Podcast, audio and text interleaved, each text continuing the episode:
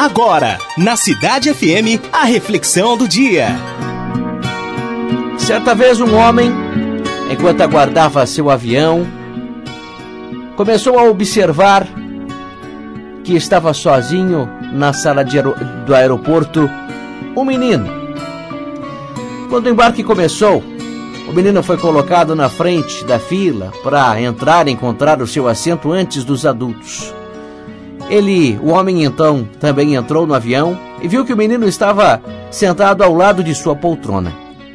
O menino foi cortês quando o homem puxou conversa e em seguida começou a passar o tempo colorindo um livrinho. Ele não demonstrava ansiedade ou preocupação com o avião enquanto os preparativos para a decolagem estavam sendo feitos.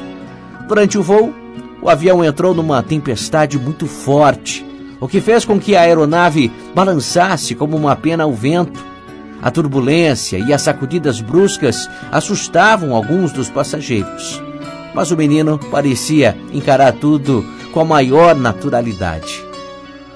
Uma das passageiras sentada do outro lado do corredor ficou preocupada com aquilo tudo e perguntou ao menino: Você não está com medo? E o menino respondeu com um sorriso no rosto: não, não, senhora. Não estou com medo, pois o meu pai é o piloto. É, assim também deve ser no nosso dia a dia diante dos problemas. Claro, existem situações na vida que lembram um avião passando por uma forte tempestade. Se por acaso você tenta e mesmo assim não consegue se sentir seguro, se você está com a sensação de estar pendurado no ar, sem nada para lhe sustentar, se você está se sentindo sem apoio, nunca se esqueça. Lembre-se, Deus é quem está no comando da nave da sua vida.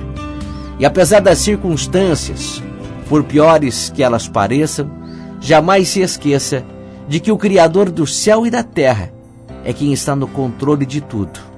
Exatamente por isso, não há o que temer.